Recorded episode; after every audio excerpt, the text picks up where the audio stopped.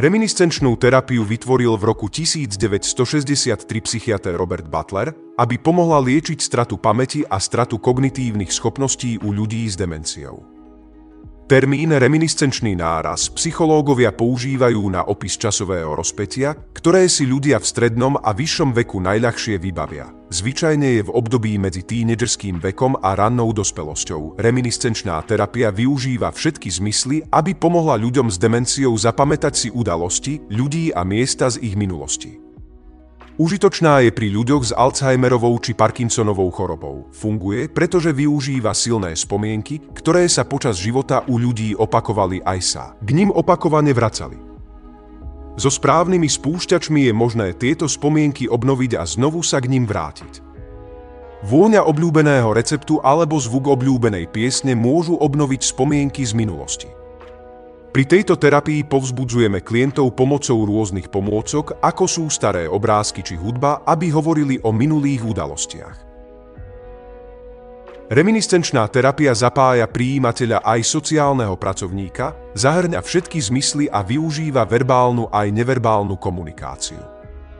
Je dôležité pri nej používať rekvizity. V porovnaní s konvenčnou medikamentóznou liečbou nemá žiadne závažné vedľajšie účinky. Niektorí ľudia pri problémoch s pamäťou tento svoj problém popierajú alebo jednoducho nevedia o tomto deficite. Môžu sa rozčúliť, ak sú požiadaní, aby si niečo zapamätali a nie sú schopní to urobiť. Namiesto toho je potrebné ich povzbudzovať, aby si spomenuli na niečo zmysluplné z ich minulosti. Na Alzheimerovú chorobu neexistuje žiadny liek a ani reminiscenčná terapia nie je liekom. Je to nefarmakologická terapia. Je to spomienková terapia, ktorá pomáha ľuďom tým, že udržuje ich schopnosť dlhodobej pamäte. Ľudia s demenciou sa často cítia frustrovaní z obmedzení, ktoré im prináša používanie iba krátkodobej pamäte. Ale tým, že ich smerujeme na udalosti a veci, ktoré si pamätajú, môžeme im pomôcť pocítiť, že ovládajú svoju pamäť a kognitívne schopnosti.